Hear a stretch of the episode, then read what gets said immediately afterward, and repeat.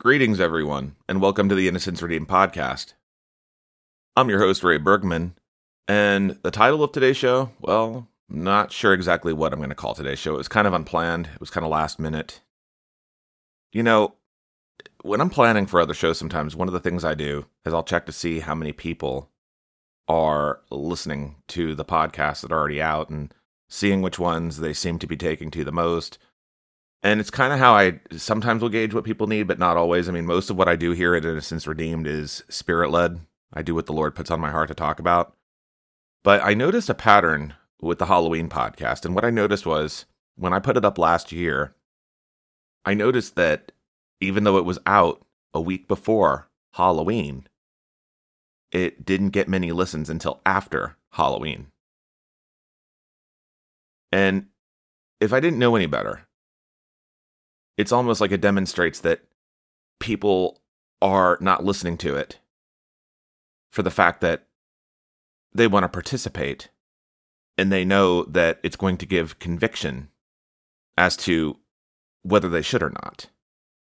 Ladies and gentlemen, to those of you who know now, most of my listeners, you know or have listened or are aware yourselves because many of you have reached out to me behind the scenes and have emailed me and you know, given good support as to uh, the topic of that podcast and not engaging in witchcraft and other evil.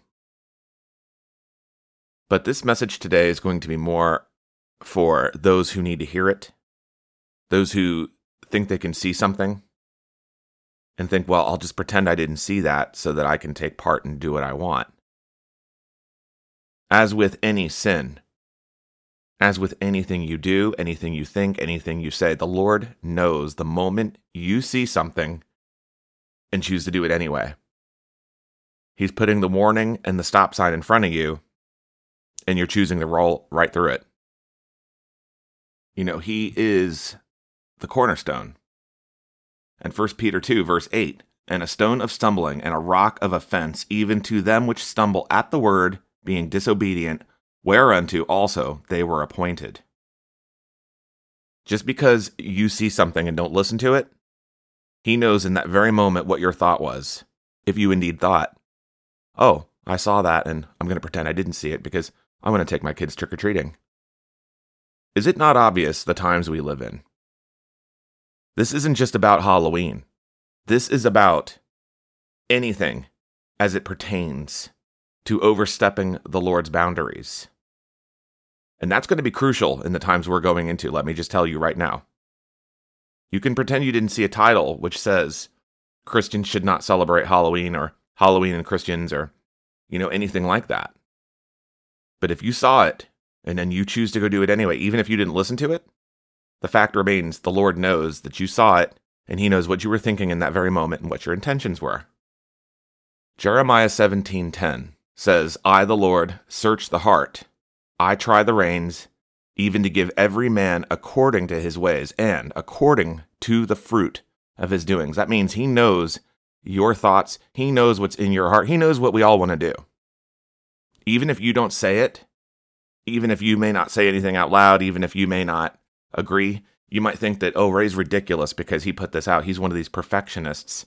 No, that's not true at all. If you would actually would have listened, I made a very compelling point on why Christians should not celebrate such an evil holiday or take part in it. People think that when I say celebrate, that means they're dancing around dressed up like witches uh, around a bonfire, going oi, oi, oi, oi, and beating drums and stuff. It's like, no, that's not what I'm talking about. I'm talking about the ramifications it has and the influence it has on children, especially spiritually. You know, a few days ago, I can't remember, I was doing something around my house and um, I got to thinking, I don't know where it, it just came up in my spirit. Like people who are not paying attention to the warnings, they're essentially committing adultery on the Lord. And one of God's commandments in Exodus 20 is we are not to commit adultery. And I thought it was only me having this because I had brought it to prayer. But then after prayer, it was the strangest thing. I logged into my email for Innocence Redeemed, and a listener named Sister Regina sent me an email. And she was just thanking me for the podcast on Halloween, but she said, Ray, I wanted to share my experience with you. A little backstory. About seven years ago, because I was not truly taught the things of God, like a lot of Christians, I was putting out a pumpkin and other decorations for Halloween. I literally heard in my spirit, Why do my people insist on cheating on me and breaking my heart? I stopped dead in my tracks and said, Lord, how am I cheating on you? He literally downloaded in my spirit a vision of me with my husband and how I was so in love and faithful to him, except for a few days out of the month of October when I would get excited about seeing my quote unquote ex and spend a few days doing all kinds of despicable acts with my ex and then coming back to my husband and acting as if nothing had happened and telling my husband how much I loved and adored him. And I don't believe that she actually did this. I think that that's what the Lord was showing her, like that would that's what it would be like. But Sister Regina continues on. This is exactly what we do as Christians when we partake in any activities related to Halloween. I was told by the Lord to research it and its history, and it is so awful and demonic. Being of Celtic descent, I was appalled to learn about this pagan Celtic festival of Samhain and its traditions, if I'm saying that right. And Christians stupidly and blindly continue this tradition because they do not know better or they think it's quote unquote harmless and it's quote unquote just for fun and for the kids. Whenever a Christian participates in anything related to this holiday, it breaks the Lord's heart. We, as his bride, are literally quote unquote cheating on him and going back to have quote unquote fun with our quote unquote ex, which in parentheses she put Satan, for a few days. And she's right. All the while claiming to love our Lord. If I'm married and I tell my husband that I truly love him, how on earth can I even consider having a quote unquote fling with my ex for a few days every year and not expect him to be hurt and upset? Well, you wouldn't. And if someone did that to me, they'd be out that door real quick. Let me just put it that way. But going on in the email. I don't know why Christians can't understand this, and yes, I have even brought this up with family and friends, and yet again, they think I am crazy and that God understands it is just for fun and for the kids, but it's not. I literally felt his pain and heartbreak of having his people engage in activities with their ex. The times we are in, no true Christian should be involved with any of these activities. I even see churches having Halloween parties, and it just makes me sick. And by the way, I just want to interject here. You know, I've received emails or um, what are called devotionals daily, and a few times it had Halloween content on them. And I don't know if somebody said something, but I've noticed they've stopped. But you know, she's right. I even see churches having Halloween parties, and it just makes me sick. There was li- another listener who on my Podbean even left a comment saying that they were having a quote unquote fall festival. And I said, yeah, they're renaming it fall festivals because they don't want to call it what it is. And she said it was on October 31st. And I said, well, you know, it would be one thing if it was apple cider and cookies and it was just, you know, people having conversations and, you know, just fall leaves and stuff like that. But the fact that they're doing it on Halloween, I mean, come on. But, you know, to go back to the email, Sister Regina says, The church in America is just gone. It breaks my heart. So when you put out this podcast, I was like, finally, someone is bringing up this subject and warning about it. I was overjoyed that you brought this up. With much love from a sister in Christ, Regina. You know, Sister Regina brings up some very good points. And there's some verses we need to remember. And throughout what I'm about to present, I'm going to read from the King James translation, but for this one verse in particular, I'm going to quote from the New Living Translation, and that is 2 Timothy 2, verse 19. But God's truth stands firm like a foundation stone with this inscription The Lord knows those who are his, and all who belong to the Lord must turn away from evil. Ladies and gentlemen, if you are taking part in pagan holidays, or if you are taking part in evil, that's not turning away from evil. You're going along with it, you're condoning it. Remember, Jesus said, Matthew 12, verse 30, He that is not with me is against me, and he that gathereth not with me scattereth abroad. Scattereth abroad. Think about that. I want you to think about that for a moment, guys. He that is not with me is against me, and he that gathereth not with me scattereth abroad. Let's look at another translation of that. Let's look at the New Living Translation on that and see what that says. Anyone who isn't with me opposes me, and anyone who isn't working with me is actually working against me. That's putting it in plain English. That means if you're not with the Lord and think that you are, but then choose to take part in abominations, you're cheating on him. And you're not only engaged in the sin of adultery, but you're seeking your direction from the world. You're seeking the world's ways. That's what you love. You love that more than you love him. And you know, on another point, Isaiah 5, verse 20 Woe unto them that call evil good and good evil, that put darkness for light and light for darkness, that put bitter for sweet and sweet for bitter. When you celebrate a holiday like Halloween, you're essentially calling evil good, if you think about it.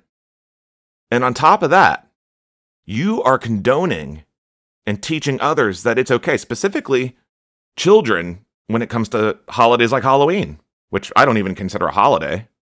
I mean, it's not even like Thanksgiving or Christmas. That's another thing people are confused about Christmas. We'll get into that if we if we're still here come December, but you know, how materialistic it is. People don't even think about Jesus most of the time. You know, but going back to that, if you're condoning or teaching children or others that evil, celebrations of evil are okay, you're gathering rotten fruit and you're distributing it to the most vulnerable. You're scattering abroad. Remember, a person is known by their fruits. And speaking of gathering, when Jesus spoke of gathering, he made that very point in a parable. When you take a look at Matthew 7, verse 16, ye shall know them by their fruits. Do men gather grapes of thorns or figs of thistles? So, ladies and gentlemen, there again is the reference to gathering. Now, if you move forward to verse 17 in Matthew 7, Jesus continued to say, Even so, every good tree bringeth forth good fruit, but a corrupt tree bringeth forth evil fruit. So let me ask everybody who thinks that celebrating Halloween is okay and that I'm just being self righteous. Why would you want to feed yourself, much less your children, evil or rotten fruit? You know, if you went to the supermarket and you got some rotten pears or apples, you wouldn't be biting into that. It wouldn't be very tasty. And you certainly wouldn't give it to your neighbor and say, Look, I picked these fresh apples for you. No. You wouldn't give it to your kids as an after school snack. So then why would you spread evil to others? Why would you condone it? Jesus said in Matthew 18, verses 6 through 7 But whoso shall offend one of these little ones which believe in me, it were better for him that a millstone were hanged about his neck, and that he were drowned in the depth of the sea. Woe unto the world because of offenses! For it must needs be that offenses come, but woe to that man by whom the offense cometh. You know, in other words, woe to the man who condones and spreads the sin. You know, you're not being helpful by gathering people to the Lord, but instead are taking part in the scattering them abroad into the worldly. And in that light, you could say that you're not bearing ripe fruit that's ready for a harvest. And what happens to figs and thistles that don't bear good fruit? You know, when you have a dead tree, or let's say that there's several limbs or branches that are overgrown or they're dying, because in a lot of places there's a drought right now, you're going to cut those branches off, do you not? Well, if you don't pay someone to haul it off, in most cases, at least here out west in the United States, we burn them in fire pits outside come winter or in the fireplace. In the same way, Jesus said, and this is quoting Matthew 7:19, every tree that bringeth not forth good fruit is hewn down and cast into the fire. Ladies and gentlemen, you don't want to be the tree that bears bad fruit. You want to show others what it is to walk uprightly with integrity. We're told to be a light, we're told to lead by example. And it doesn't matter if it's just Halloween or any other day. That is a consistent way that we're supposed to be. Ladies and gentlemen, this is important because we're in a time now where we don't know, frankly, how long some of us have. And like Sister Regina said in her email, we want to be faithful to our groom. And these are things we need to think about. We need to think about our actions. We need to consider our ways. And I've talked about this many, many times. Just by playing avoidance doesn't mean you get an excuse for ignorance. You don't get to claim ignorance. That's not going to work. The Lord already knows. Once you saw something like that, or you saw that article, it doesn't even have to be my stuff. It could be anybody's. You know, you don't I've said before, you don't get to omit from the word what you don't like. The word and its purpose is to teach us the right ways and correct us when we're wrong. And I don't have that verse in front of me, but that's actually a biblical verse in the word. You know, we need to be living for Jesus. We need to do what's pleasing to God. You know, we want to get caught up in when we're getting out of here and, uh, you know, are we going to escape these horrible things? Well, that's going to depend on if we're ready, if we're being faithful, if we're living for the Lord, if we are teaching, especially the little ones, what is right and what is wrong and the difference between the two. And in a time of spiritual battles, guys, we should not be engaging in anything that is not of the Lord. Halloween specifically, as that's this weekend. Or when is it? Monday? What's today? Today's Friday. Yeah, it's on Monday. Guys, we don't want to be losing our salt. We do not want to be losing our salt. We want to be doing the best we can, running the race and occupying until Jesus returns. If we die in war or famine or whatever, well, then at least we did the best we could and, you know, we're ready to go home. We know where we're going to go. That's, the, that's having faith. We know where we're going to go. But if we're taking part in contradictory actions that are opposite of what the word teaches, which I've gone over many times, um, we risk being left here for a refining. And I've talked about the unconventional refining before. You know, based on that very point, on June 1st, 2020, Glynda Lomax of Just Praise Him Today got a word from the Lord. And what does the word read? Well, it's called, I will have a refined bride. My precious children, all is not well in your world, as you know. And what you see now is a preview of the chaos and violence yet to come. If you heed my warnings and obey what I say, you will suffer very little. But if you go on as you have without obeying, the time you have left on the earth will be grievous indeed. Choose wisely it is not my will that you suffer, but you live in the time of my refining, and I will have a refined bride.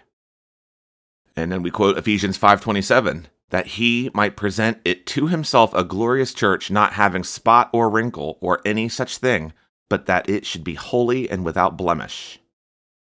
Hebrews 12 verses 1 through 8 Wherefore seeing we also are compassed about with so great a cloud of witnesses, let us lay aside every weight and the sin which doth so easily beset us, and let us run with patience the race that is set before us, looking unto Jesus, the author and finisher of our faith, who for the joy that was set before him endured the cross, despising the shame, and is set down at the right hand of the throne of God. For consider him that endured such contradiction of sinners against himself, and that's where we are today, lest ye be wearied and faint in your minds. Ye have not resisted unto blood, striving against sin, and ye have forgotten the exhortation which speaketh unto you as unto children. My son, despise thou not the chastening of the Lord, nor faint when thou art rebuked of him. For whom the Lord loveth, he chasteneth, and scourgeth every son whom he receiveth. If ye endure chastening, God dealeth with you as with sons. For what son is he whom the Father chasteneth not? But if ye be without chastisement, whereof all are partakers, then are ye bastards and not sons. So, in other words, he's going to refine those who belong to him. Because he does not want to throw people into hell. He wants all to be saved. That's why he's patient for our sakes. That's why he's patient for all of us.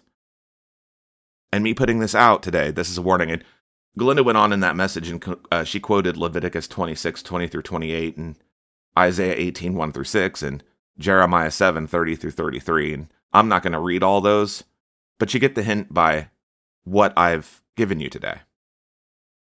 Ladies and gentlemen, gathereth with the Lord, do not scattereth abroad, because we have to run this race and we want to reap the rewards, because we're going to have to give an account for everything that we have done down here, good or bad.